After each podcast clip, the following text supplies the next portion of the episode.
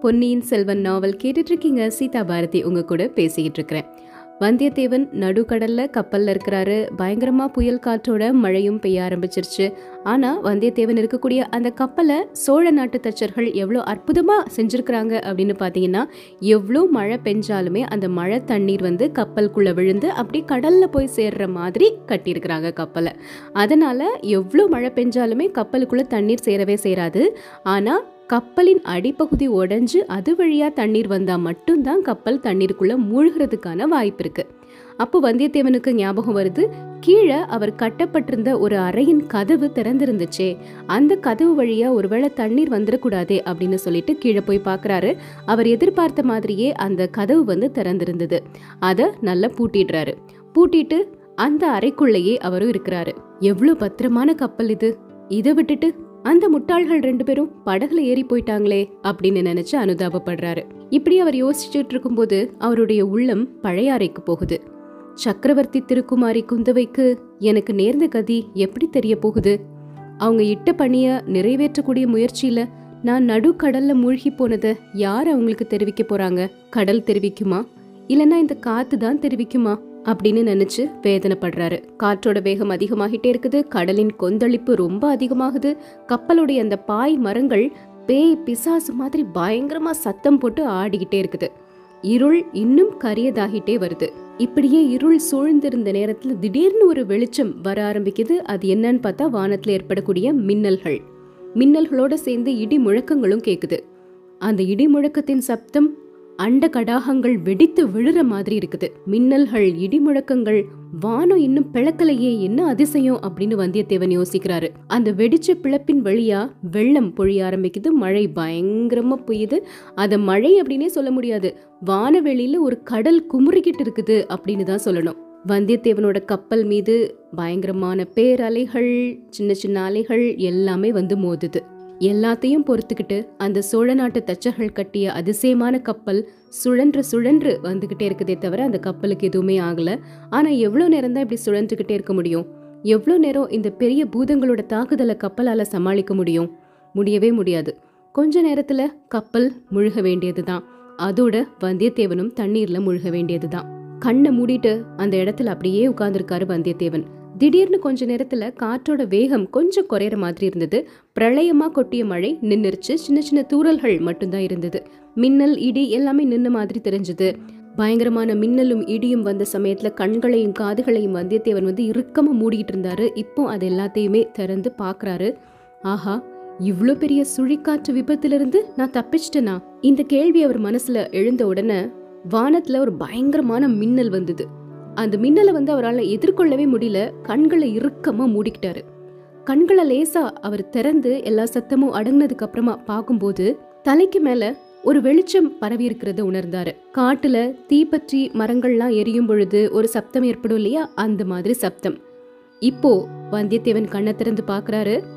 அவர் இருந்த அந்த கப்பலின் பாய்மரத்தின் உச்சியில தீப்பற்றி எரியுது. மின்னல் அந்த பாய்மரத்துல பட்டு அதிலிருந்து தீப்பிடிச்சு எரிய ஆரம்பிச்சிருச்சு. அத்தியாயம் ஐம்பத்தி இரண்டு உடைந்த படகு. இவ்வளோ நேரம் கும்னு இருட்டு இருந்துட்டே இருந்தது. இப்போ அந்த பாய்மரம் வந்து தீப்பிடிச்சு எரியறதுனால கொஞ்சம் வெளிச்சம் வர ஆரம்பிச்சிருச்சு இல்லையா? அதனால அவர் சுற்றி சுற்றி அந்த கடலையே பார்த்துட்டு இருக்கிறாரு. அப்படி அவர் கடலை பார்த்துட்டு இருக்கும்போது வந்தியத்தேவனோட கண்களில் கொஞ்சம் தூரத்தில் ஒரு கப்பல் தெரியுது. அதில் புலிக்கொடியும் தெரியுது. கடவுளே என்ன இது? அந்த கப்பலில் வரக்கூடியவர் இளவரசர் அருள்மொழிவர்மரா தான் இருக்கணும். என்ன தேடிட்டு தான் வர்றாரு அப்படின்னு அவருடைய மனசுல உள்ளுணர்ச்சி சொல்லுச்சு. வந்தியத்தேவனுடைய கப்பல் எப்படி அந்த சுழிக்காற்றுல புயல்ல மாட்டிக்கிட்டு தத்தளிச்சதோ அதே மாதிரி பார்த்திபேந்திரன் கப்பல் நம்ம இளவரசர் இருக்கக்கூடிய கப்பலும் நிறைய சிக்கல்களுக்கு ஆளாகி அப்படியே தத்தளிச்சு வந்துகிட்டே இருந்துச்சு. ஆனா அந்த கப்பலை ஓட்டுறதுக்கு ஒரு தேர்ந்த மாலுமி ஒரு கலப்பதி அந்த கப்பல்ல இருக்கிறாரு.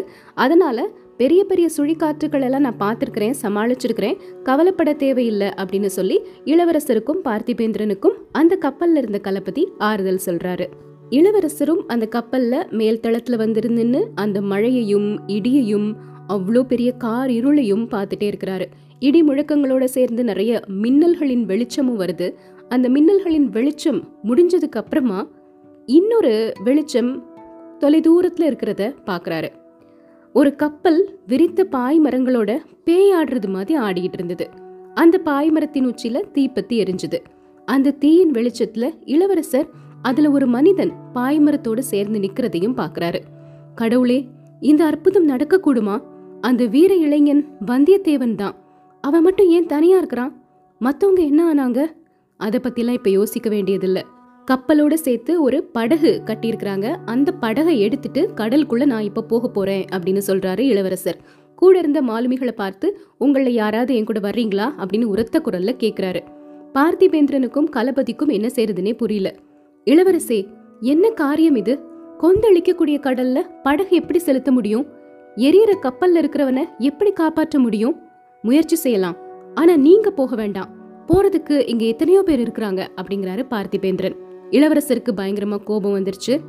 ஜாக்கிரதை இந்த சமயத்துல என்னை தடுக்க பாக்குறவங்கள நான் ஒரு நாளும் மன்னிக்க மாட்டேன் அப்படின்னு ராஜ கம்பீரமான அதிகார தோரணையில சொல்றாரு. அதே சமயத்துல படகையும் அவிழ்த்து விட்டுட்டாரு. உங்கள ரெண்டு பேர் வாங்க போதும் அப்படிங்கிறாரு. ரெண்டு மாலுமிகள் கூட வர்றாங்க. படகு கடல்ல இறங்கிருச்சு. இளவரசரும் அவரோட இருந்த ரெண்டு பேரும் அந்த படகுல ஏறிக்கிட்டாங்க. கொஞ்ச நேரத்துல படகு கப்பலை விட்டு தள்ளி போயிருச்சு. அலைகள் மேல ஆவேச கூத்தாடுது. இளவரசரும் மற்ற ரெண்டு பேரும் துடுப்புகளை பலம் கொண்ட வரைக்கும் அப்படி வலிச்சு போயிட்டே இருக்கிறாங்க. கொஞ்ச நேரத்துல அந்த தீ எரியக்கூடிய வந்தியத்தேவன் இருந்த கப்பலை இவங்களுடைய படகு வந்து நெருங்கிருச்சு. வந்தியத்தேவன் அங்கேயே நின்னுட்டு இருந்தான் தீயின் வெளிச்சத்துல கப்பலை பாக்குறான். கப்பல்ல இருந்து இறக்கப்பட்டு வந்த அந்த படகையும் பாக்குறான். அந்த அதிசயத்துல என்ன நடக்குதுங்கிறதையே மறந்து போய் அப்படியே சில மாதிரி நின்னுட்டே இருக்கிறாரு வந்தியத்தேவன். குதி கடல்ல குதி அப்படின்னு கத்துறாரு இளவரசர். ஆனா அது வந்தியத்தேவன் காதுல விழவே இல்லை. வந்தியத்தேவனால இந்த படகுல குதிக்க முடியாது. இன்னும் கொஞ்ச நேரம் தாமதிச்சா வந்தியத்தேவன் இருக்கக்கூடிய கப்பலின் அடிப்பகுதியிலையும் நெருப்பு வந்துடும் கப்பல் மூழ்கிரும். அப்புறம் அவனை காப்பாத்துறது ரொம்ப கடினமா போயிடும். என்ன செய்யணும் அப்படின்னு இளவரசர் அடுத்த நொடி முடிவு செஞ்சுட்டாரு. இந்த மாதிரி சந்தர்ப்பங்களுக்கெல்லாம் அந்த அபாய படகுல ஒரு நீளமான கயிறு வச்சிருப்பாங்க. அந்த கயிறின் ஒரு நுனியை தன்னோட இடுப்புல சுத்தி இறுக்கி கட்டிக்கிட்டாரு இளவரசர். மாலுமிகள் ரெண்டு பேருக்கும் எச்சரிக்கை செஞ்சுட்டு அந்த மறுபகுதியை கயிறின் மறுபகுதியை படகோட சேர்த்து கட்டிட்டு கடல்ல குதிச்சிட்டாரு. இவ்வளோ நேரம் படகோட விளையாடிய அலைகள் இப்போ இளவரசரோட விளையாட ஆரம்பிச்சிருச்சு. ஒரு கணம் அவரை வானத்துக்கு தூக்குது மறுகணம் பாதாளத்துல தள்ளுது. ஆனாலும் இளவரசர் திசையும் குறியும் தவறாம அந்த எரிகின்ற கப்பலை நோக்கி வேகமா போயிட்டே இருந்தாரு. ஒரு மிகப்பெரிய அலை வந்தது. அந்த அலை இளவரசர் மேல விழுந்திருந்துச்சுன்னா அவர் அப்படியே அமுக்கி கடலுக்கு அடியில கொண்டு போயிருக்கோம். ஆனா அது நல்லா அல்ல. இளவரசருக்கு உதவி செய்ய வந்திருக்குது போல. அவர் அப்படியே தூக்கி அந்த எரிகின்ற கப்பலின் மேல் தளத்துல போய் எரிஞ்சிருச்சு. இளவரசர் வந்தியத்தேவனோட கழுத்தை அப்படியே இறுக்கி கட்டிக்கிட்டாரு. அவனோட காதுகளுக்குள்ள என்ன பிடிச்சிட்டு வா விட்டுறாத அப்படின்னு சொல்லி ரெண்டு பேரும் சேர்ந்து கடல்ல குதிச்சிட்டாங்க. மாலுமிகள் அந்த துடுப்பு தள்ளுறதை நிறுத்திட்டு இளவரசர் ஒரு கயிறு தன்னோட இடுப்போட சேர்த்து இறுக்கி கட்டியிருந்தார் இல்லையா? அந்த கயித்தை பிடிச்சு இழுத்தாங்க. இளவரசரும் அவரை உடம்பு பிடியா பிடிச்சிட்டு இருந்த வந்தியத்தேவனும் படகை நோக்கி வந்துட்டே இருக்கிறாங்க. படகை பிடிச்சு அதுல ஏறுறது அப்படிங்கிறது எளிதான காரியமே இல்லை. அலைகளோட போராடிட்டு வந்தியத்தேவனையும் தாங்கிக்கிட்டு படகுல ஒவ்வொரு தடவையும் ஏற முயற்சி செய்றாரு. திடீர்னு படகு கைக்கு அகப்படுற மாதிரி இருக்கும். அடுத்த கணம் எட்டாத தூரத்துல போயிரும். கடைசியா அதுக்கும் ஒரு பெரிய அலை உதவி செஞ்சுது. அந்த பேர் அலையின் உதவியோட மாலுமிகளின் உதவியோட படகுல ரெண்டு பேரும் வந்து விழுந்துட்டாங்க. துடுப்பை வேகமா வலியுங்க வேகமா வலியுங்க அப்படிங்கிறாரு இளவரசர். காரணம் என்னன்னா எரிகின்ற கப்பல் முழுகக்கூடிய நேரம் நெருங்கிக்கிட்டே இருந்தது. அப்படி முழுகிருச்சுன்னா அதுல ஏற்படக்கூடிய கொந்தளிப்புல படகு கவிழ்ந்தாலும் கவிழ்ந்துரும். அது மட்டும் இல்ல கப்பல் முழுகி தீ அணைஞ்சு போச்சு அப்படின்னா இன்னொரு கப்பலை அவங்க பிடிக்கிறது கஷ்டமா போயிடும் வெளிச்சம் எதுவுமே இருக்காது இல்லையா? ஆஹா கப்பல் முழுக தொடங்கிருச்சு. கொழுந்து விட்டு எரிஞ்ச பாய் மரங்களோட அது கடல்ல முழுகிருச்சு அப்படின்னு எல்லாருமே பாக்குறாங்க. எதிர்பார்த்த மாதிரியே பெரிய கொந்தளிப்பு. மேல் நோக்கி அலைகள்லாம் எழுந்துச்சு. படகு அலைகளை சமாளிச்சுது. ஆனா எரிஞ்ச கப்பல் முழுகுனதும் முழு பக்கமும் இருள்ல சூழ்ந்துருச்சு. கப்பல் இருந்த இடமே தெரியாம போயிருச்சு. இன்னொரு கப்பல் பார்த்திபேந்திரன் கப்பல் எங்க இருக்கு அப்படிங்கறதும் தெரியல. எங்க பார்த்தாலும் பயங்கரமான இருள். இவங்க படகுல போயிட்டு இருக்கிறாங்க. பார்த்திபேந்திரன் கப்பலை இவங்க போய் அடையணும். ஆனா இருட்டுக்குள்ள எங்க போகணும் என்ன செய்யணும் எதுவுமே தெரியல. இருட்டுல கப்பல் இருக்கக்கூடிய இடம் தெரியாம அது நெருங்கி போய் படகு முட்டிருச்சு அப்படின்னா தூள் தூளாகிடும். விலகி போயிட்டா கேட்கவே வேண்டாம். நடுக்கடல்ல இருட்டுக்குள்ள அந்த சின்ன சிறு படகுனால என்ன செய்ய முடியும்? கொஞ்ச நேரத்துல அந்த மாலுமிகள் துடுப்பு வலிக்கிறதையும் நிறுத்திட்டாங்க. திக்கும் திசையும் தெரியாம இருக்கும்போது கப்பல் எங்க இருக்குதுன்னு தெரியாம இருக்கும்போது துடுப்பு வலிச்சு என்ன ஆக போகுது? காற்று ஒழிஞ்சிருச்சு மழையும் ஒழிஞ்சிருச்சு இடியும் மின்னலும் கூட நின்னுருச்சு. ஆனால் அலைகள் மட்டும் பயங்கர ஆங்காரத்தோட எழுந்துக்கிட்டே இருந்தது. படகு அந்த அலைகளில் அப்படியே தத்தளிச்சுட்டே இருந்தது. திடீர்னு ஒரு அபாயம் வந்தது. எரிந்த கப்பல் முழுகி போயிருச்சு இல்லையா? அப்போ முழுசும் எரியாத ஒரு பாய்மரம் அதிலிருந்து பிரிஞ்சுது. அது கடல்ல மிதந்து வந்து அந்த படகு கிட்ட வந்துருச்சு. இருட்டா இருந்ததுனால பக்கத்துல வர்ற வரைக்கும் அதை யாருமே பார்க்கல. இளவரசர் தான் முதல்ல கவனிக்கிறாரு. துடுப்பு வலியுங்கள் துடுப்பு வலியுங்கள் அப்படின்னு சத்தம் போடுறாரு. அவர் சொல்றதுக்குள்ள அந்த பாய்மரம் படகின் அடிப்பகுதியில வந்து இடிச்சிருச்சு. இடிச்ச வேகத்துல படகு படார்னு பிளந்தது. முதல்ல ரெண்டு பகுதிகளா பிரிஞ்சுது. அப்புறம் சின்ன சின்ன துண்டுகளா படகு பிளந்து சிதறிருச்சு.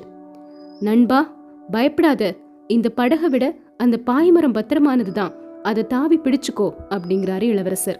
அத்தியாயம் ஐம்பத்தி மூன்று அபய கீதம் இளவரசரும் வந்தியத்தேவனும் நடுக்கடல்ல இப்படி தத்தளிச்சுக்கிட்டு இருக்கிறாங்க. அதே சமயத்துல அந்த கடலின் ஓரத்துல கடற்கரையில சேனாதிபதி பூதி விக்ரமகேசரி ஆழ்வார்க்கடியான் அப்புறம் அந்த ஊமை ஸ்திரீ அதோட நம்ம பூங்குழலி எல்லாருமே நின்றுட்டு இருந்தாங்க இல்லையா? அவங்க என்ன செஞ்சாங்க அப்படிங்கிறதையும் நம்ம தெரிஞ்சுட்டு வந்துடலாம். சேனாதிபதி பூதி விக்ரமகேசரி ஆழ்வார்க்கடியான் கிட்ட சொல்றாரு பரவாயில்ல ஆண்டவர் நம்ம கட்சியில தான் இருக்கிறாரு. இளவரசர் கண்டிப்பா பார்த்திபேந்திரனை சந்திச்சிருவாரு அதுக்கப்புறம் எந்த பிரச்சனையும் இல்ல. நாம இப்ப தஞ்சைக்கு கிளம்பலாம் அப்படின்னு முடிவு செய்யறாரு அப்படியே வந்து பூங்குழலி கிட்ட சொல்றாரு பெண்ணே நீ ரொம்ப புத்திசாலி. நல்ல சமயத்துல வந்து முக்கியமான செய்தி சொன்ன. சோழகுலத்துக்கு பெரிய உதவி செஞ்ச. இதை நான் எப்பவுமே மறக்க மாட்டேன். உனக்கு தக்க சமயத்துல தகுந்த பரிசு கொடுப்பேன் அப்படிங்கிறாரு. பூங்குழலி வணக்கம் ஐயா. எனக்கு எந்த பரிசும் தேவையில்லை அப்படின்னு பணிவோட சொல்றாங்க. சரி சரி. ஆனா ஒரு விஷயத்தை மட்டும் ஞாபகம் வச்சுக்கோ. இளவரசருக்கு நீ ஏதோ உதவி செஞ்சுட்ட. அதனால அவரோட திரும்பவும் அந்த உறவை புதுப்பிக்கலாம் அப்படிலாம் நினைக்காத. கடல்ல வலை போட்டு மீன் பிடிக்கிறதோட நிறுத்திக்கோ. இளவரசரை வலை போட்டு பிடிக்கலான்னு ஆசைப்படாத. ஜாக்கிரதை பெண்ணே. இனிமே அவர் பக்கத்துல நீ நெருங்கினா உனக்கு ஆபத்து வரும் அப்படிங்கிறாரு சேனாதிபதி. அப்படி சொல்லும்போது அவருடைய குரல் ரொம்ப கடுமையா இருந்தது. அவருடைய ஒவ்வொரு வார்த்தையும் காய்ச்சிய ஈய துளியை விடுறது மாதிரி பூங்குழலி காதல விழுந்தது. அதை கேட்ட உடனே குனிஞ்ச தலை நிமிராம பூங்குழலி திரும்பிட்டா. கடற்கரைக்கு எதிர்ப்பக்கம் நோக்கி நடக்க ஆரம்பிச்சா. முதல்ல மெதுவா நடக்க ஆரம்பிச்சு அப்புறம் வேக வேக வேகமா நடந்து போயிட்டே இருக்கிறா. மனிதர்கள் இருக்கிற இடத்துலயே நான் இருக்கக்கூடாது அப்படிங்கிற எண்ணம் அவளுக்கு தோன்றுச்சு. மனித குரலையே கேட்க பிடிக்கல. இந்த மனிதர்கள் எவ்வளோ கொடூரமானவங்க எதுக்காக இப்படி கொடூரமான வார்த்தைகளை பேசுறாங்க அப்படின்னு யோசிக்கிறா. அந்த பொல்லாத கிழவன் என்ன சொன்னா வலை போட்டு கடல்ல மீன் பிடிக்கிறதோட நிறுத்திக்கோ இளவரசருக்கு வலை போடாதேன்னு சொல்றான். நானா இளவரசருக்கு வலை போடுறேன்? சி அந்த கிழவனின் புத்தி எப்படி போகுது? தரையில வாழக்கூடிய மனிதர்களை விட கடல்ல வாழக்கூடிய மீன்கள் எவ்வளவோ நல்ல ஜந்துக்கள். அவ இப்படிலாம் கொடூரமா பேசுறதே இல்ல. பூங்குழலியனோட மனசுல நிறைய ஆத்திரம் பொங்குச்சு. அது அவளோட கால்களுக்கு அளவில்லாத வேகத்தை கொடுத்துச்சு. சூரியன் உச்சி வானுக்கு வந்த சமயத்துல படகை ஏற்கனவே நிறுத்திட்டு வந்திருந்தா இல்லையா? அந்த இடத்த வந்து அடைஞ்சிட்டா. என்னோட ஆருயிர் தோழி இந்த படகு தான் துன்பமும் துரோகமும் சூழ்ந்த இந்த பொல்லாத உலகத்துல எனக்கு அமைதியும் ஆனந்தமும் கொடுக்கக்கூடியது இந்த படகு மட்டும்தான். இதை யாரும் எடுத்துட்டு போகலையே அதுவே பெரிய விஷயம். எது எப்படியும் போகட்டும். இளவரசரை அந்த கிழ சேனாதிபதி காவல் புரியட்டும். கொடும்பாளூர் வீட்டு பெண்ணையே அவரோட கழுத்துல கட்டி வைக்கட்டும். அதனால எனக்கு என்ன ஆக போகுது? எனக்கு என் படகு இருக்குது என் துடுப்பு இருக்குது என் கையில வலிவு இருக்குது வீச பலமான கடலும் இருக்குது. சமுத்திரராஜனே உன்னோட அருமை புதல்விய யார் கைவிட்டாலும் நீ கைவிட மாட்டே இல்லையா? அப்படின்னு யோசிக்கிறாங்க. படகு எடுத்துட்டு கடலுக்குள்ள வேகமா பூங்குழலி போயிட்டே இருக்கிறா. இளவரசருக்கு வலை போடாதே அப்படின்னு சேனாதிபதி சொன்னது மட்டும் அவரோட மனசுல அடிக்கடி தோன்றி துன்புறுத்திட்டே இருந்தது. அதனால கோடிக்கரைக்கு போக வேண்டாம். பூதத்தீவுல கொஞ்ச நாள் இருந்து அந்த சூழிக்காற்றின் அட்டகாசங்கள் எல்லாம் வேடிக்கை பார்க்கலாம் அப்படின்னு நினைச்சு பூதத்தீவை நோக்கி போக ஆரம்பிக்கிறா. பூதத்தீவுல போய் அங்க இருக்கக்கூடிய புத்த ஸ்தூபங்கள் எல்லாத்தையும் பார்த்து அங்க கொஞ்ச நேரம் இளைப்பாரிட்டு அப்புறம் திரும்பவும் படகு எடுத்துட்டு கடலுக்குள்ள போகலாம் அப்படின்னு கடற்கரை பக்கமா பூங்குழலி வரும்பொழுது ஒரு காட்சி அவளுக்கு தெரிய வருது. ஒரு கட்டு மரம் கடற்கரை ஓரமா மிதந்து வர்ற மாதிரி இருக்குது. அது கடற்கரை ஓரத்து அலைகள்னால பல தடவை அப்படியும் இப்படியும் அலை புரண்டதுக்கு அப்புறமா கடைசியில கரையில வந்து ஒதுங்கி இருக்குது. அப்பதான் அதுல ஒரு மனிதன் இருக்கிறத பூங்குழலி கவனிக்கிறா. ஓடி போய் பாக்குறா கட்டுமரத்துல கட்டப்பட்டிருந்த அந்த மனிதன் குற்றுயிரா அதாவது பாதி உயிரோட இருக்கிறான். அவனோட கட்டை அவிழ்த்து விட்டு ஆசுவாசப்படுத்தி பார்க்கறா. அவன் ஈழத்து கடற்கரை கிராமம் ஒன்றை சேர்ந்த வலைஞன் மீன் பிடிக்க போன இடத்துல சுழிக்காற்றுல அகப்பட்டுக்கிட்டதா சொன்னான்.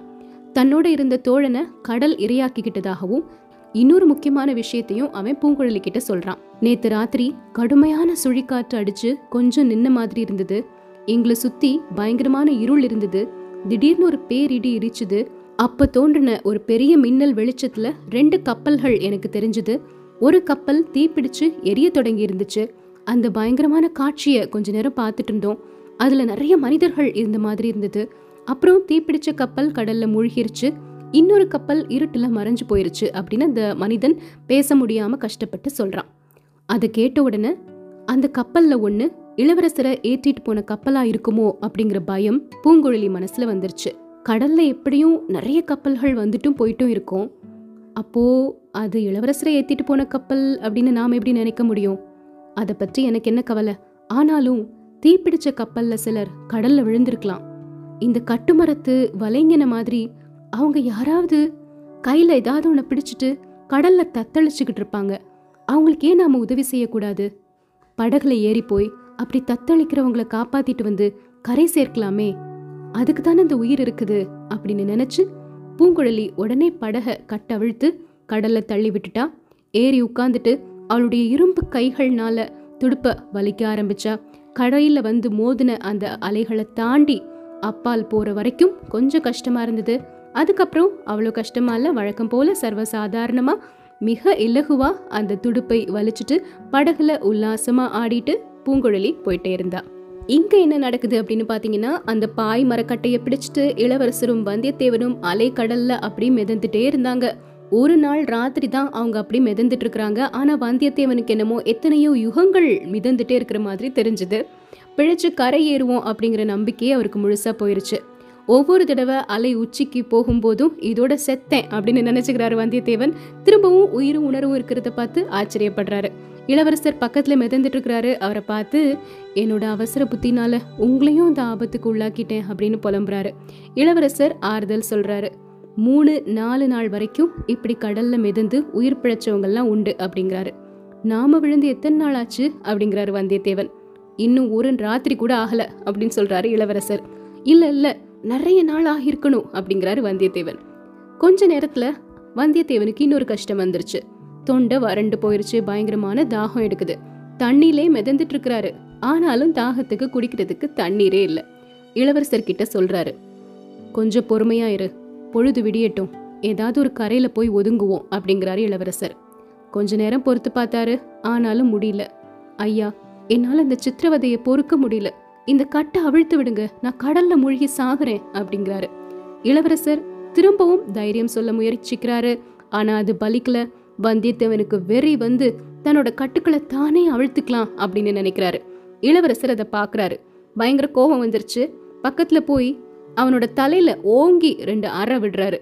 வந்தியத்தேவன் உணர்வை இழந்து அப்படியே மிதக்க ஆரம்பிச்சிட்டாரு. கொஞ்ச நேரம் கழிச்சு அவருக்கு உணர்வு வரும் பொழுது பொழுது விடிஞ்சு வெளிச்சமா இருக்கிறத பாக்குறாரு. அலைகளின் ஆரவாரமும் கொஞ்சம் அடங்கி இருந்துச்சு இளவரசர் சொல்றாரு தோழா பக்கத்துல எங்கேயோ கரை இருக்கணும். தென்னை மரம் ஒன்றோட உச்சிய கொஞ்ச நேரத்துக்கு முன்னாடி பார்த்தேன். நீ கொஞ்சம் பொறுமையா இரு அப்படிங்கிறாரு. அப்போ அவங்க காதுல ஒரு குரல் ஒரு அழகான குரல் கேக்குது. பூங்குழலி பாட்டு பாடிட்டே அந்த படகை வலிச்சிட்டு வந்துட்டு இருக்கிறாங்க இல்லையா? அவங்களோட குரல் தான் அந்த குரலை கேட்ட உடனே ரெண்டு பேரின் உடற்சோர்வும் மனசோர்வும் நீங்கிற மாதிரி ஆயிருச்சு. வந்தியத்தேவன் கண்டுபிடிச்சிட்டாரு. இளவரசி அது பூங்குழலியின் குரல் தான் படகு ஓட்டிட்டு வந்துட்டு இருக்கிறா போல. கண்டிப்பா நாம பிழைச்சுப்போ அப்படிங்கிறாரு. கொஞ்ச நேரத்துக்குலாம் படகு அவங்களோட கண்ணுக்கு தென்பட்டுச்சு. நெருங்கி நெருங்கி பக்கத்துல வந்தது பூங்குழலி அவங்க ரெண்டு பேரையும் பாக்குறாங்க. பார்த்த உடனே இது உண்மையிலே நடக்கிறது தானா அப்படின்னு சந்தேகப்பட்டு மெய் மறந்து போய் உட்கார்ந்துருக்குறாங்க படகுல. இளவரசர் வந்தியத்தேவனுடைய கட்டை அழுத்து விட்டாரு. முதல்ல அவர் படகுல ஏறிக்கிட்டாரு. அப்புறம் வந்தியத்தேவனையும் ஏற்றி விட்டாரு பூங்குழலி கையில பிடிச்ச துடுப்போட சித்திரப்பாவை மாதிரி செயலற்று உட்கார்ந்துருக்கிறாங்க. பாகம் இரண்டு முடிஞ்சிருச்சு. மீண்டும் பாகம் மூன்றுல உங்களை சந்திக்கிறேன். வணக்கம்.